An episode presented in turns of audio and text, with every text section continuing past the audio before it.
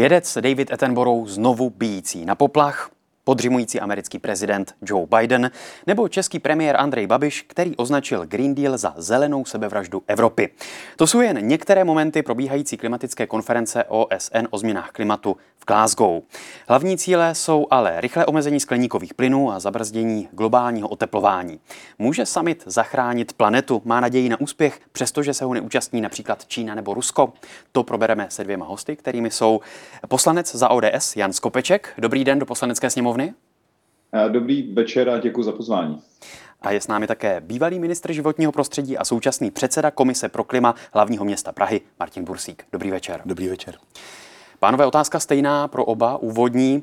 Je osud naší planety v sázce na tomto samitu, pane Bursíku? To už je na mnoho samitech a samozřejmě, že ano, protože vlastně my víme, že eh, ten problém globální klimatické změny je globální, tudíž nelze jej řešit na úrovni jednotlivých států.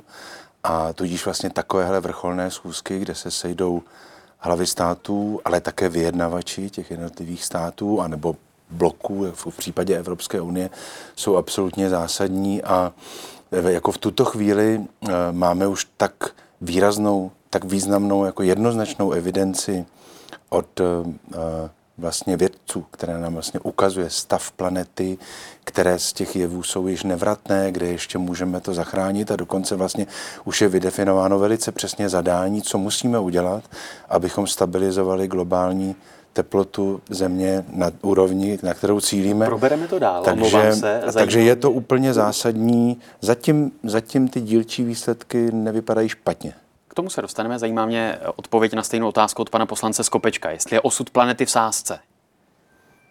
To slycháme před každým summitem, že teď jsme na té křižovatce, že teď se blíží ta katastrofa a slycháme to od 60. let, všichni pamatujeme na závěry římského klubu, žádná ta katastrofa eh, nepřichází, spíše přichází poměrně tvrdé regulace, drsné regulace, které komplikují eh, často lidem život eh, a jsou odůvodňovány těmi katastrofickými scénáři. Takže tento summit není, není výjimkou a neočekával jsem ani nic jiného.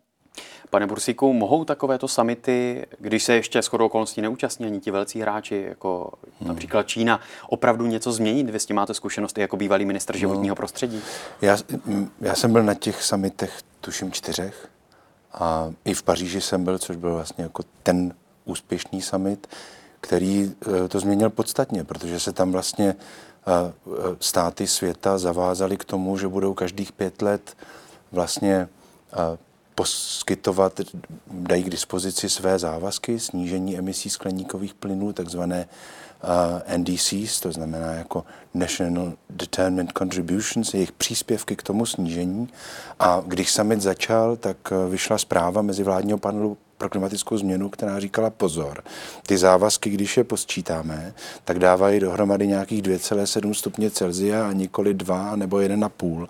A dnešní zpráva vlastně Univerzita v Melbourne dneska udělala propočet, kde vzala vlastně aktuální závazky, s kterými přišla Indie, která vlastně teď na summitu řekla, že v roce 2030 by chtěla dosáhnout CO2 neutrality a o rok později o rok později a, a, a, neutrality skleníkových plynů a že vlastně tenhle závazek Indie docela jako zásadně a zlepšuje ten výhled, takže teď v tuhle chvíli cílíme někam ke dvěma stupňům Celzia. To znamená, že se ukazuje, že jenom několik dní jednání toho summitu tím, že vlastně zástupci vlád, tady, tady konkrétně Modi z Indie, která je nějakým pátým znečišťovatelem světa, přišel s tím závazkem, čili je vidět, že vlastně taková vlastně koncentrace, že taková koncentrace vlastně přináší výsledky. A kdy jinde ty výsledky vlastně jako vytvořit. Pane Skopečku, když navážu na to, o čem mluvil eh, Martin Bursík, tak při rychlém snížení skleníkových plynů a dosažení uhlíkové neutrality i tak můžeme udržet oteplování na 1,5 stupni Celzia